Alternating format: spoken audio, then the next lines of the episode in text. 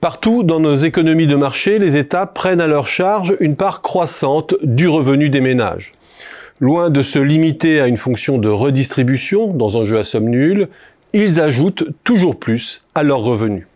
On peut y voir une forme de keynésianisme dévoyé, les gouvernements intervenant dangereusement au soutien permanent à la demande globale, et non plus seulement de façon temporaire pour stabiliser nos économies.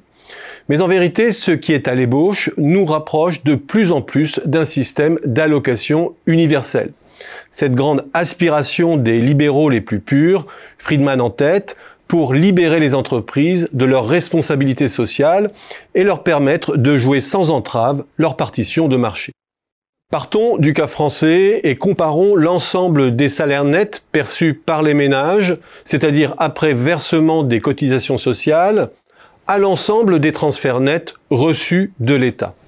Cette seconde masse est définie ici comme la somme des prestations sociales perçues par les ménages sous forme monétaire, accrue des prestations dites en nature, essentiellement l'accès quasi gratuit ou subventionné aux soins de santé, à l'éducation ou au logement, etc., auxquelles on retranche tout ce que les ménages versent à l'État, l'ensemble des prélèvements sur le travail, cotisations sociales employeurs ou salariés, et les impôts sur le revenu et le patrimoine. Lorsque l'on rapporte ce flux net au salaire perçu par les ménages, la déformation de la structure de revenus est manifeste.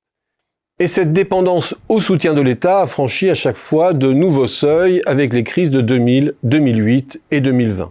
Évidemment, si je m'arrête à ce cas, chacun y verra une spécificité bien française, trahissant la socialisation rampante et anachronique de son économie. Sauf que ce calcul, lorsqu'il est répliqué à la plupart des grandes économies de l'OCDE, délivre la même tendance et l'amplifie même en termes de variation. États-Unis, Japon, Italie ou Espagne sont logés à la même enseigne que la France en matière de socialisation croissante du revenu des ménages, franchissant comme elle de nouveaux seuils haussiers au moment des crises, ces transferts nets représentant aujourd'hui 20 à 30% du salaire net des ménages.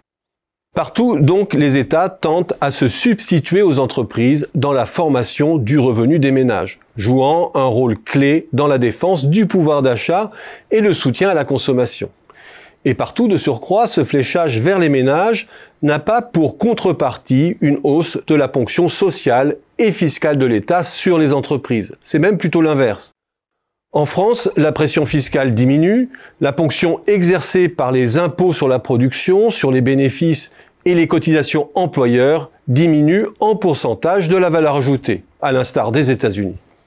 Et cette tendance à la baisse ou au statu quo de la pression fiscale sur les entreprises ne souffre de quasiment aucune exception. Les ménages reçoivent donc plus sans que les entreprises soient mises à contribution.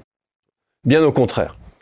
Le résultat de cette allocation est évident. N'étant pas financé par de l'impôt, c'est de là que provient la dérive de l'endettement public observée depuis plus de 15 ans dans la plupart des pays de l'OCDE une dette publique qui vient alimenter le revenu courant des ménages et non l'investissement.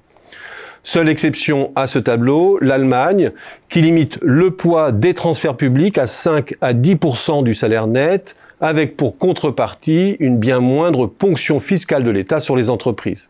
Et dans les crises, c'est l'allègement de la pression fiscale sur les entreprises qui permet de maintenir le cap et de soutenir indirectement la masse salariale. L'Allemagne agit à front renversé avec le résultat que l'on connaît en matière de modération de la dette publique.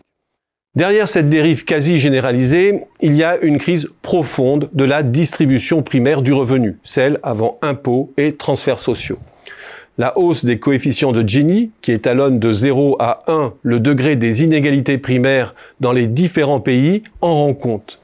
Elle a pour arrière-plan une crise de la reconnaissance de la valeur travail. Cette dernière a été effleurée, mais tout aussitôt éludée lors des confinements lorsque le président a évoqué la question des travailleurs invisibles, essentiels au fonctionnement de nos économies et non rémunérés à leur juste utilité sociale. Les distorsions atteignent une telle ampleur aujourd'hui que leur correction a posteriori est hors de portée des instruments de redistribution traditionnels. Et c'est à coup de primes d'activité, de chèques divers et d'allègements de charges et d'impôts financés par de la dette que les États indemnisent les perdants du marché. Et ce faisant, derrière la montée de la dette publique, c'est bien un système d'allocation universelle, ou plutôt d'impôts négatifs toujours plus étendu, diront les puristes, qui est en gestation, sans dire son nom. Ça ressemble à du social, ça a la couleur du social, mais c'est du libéral.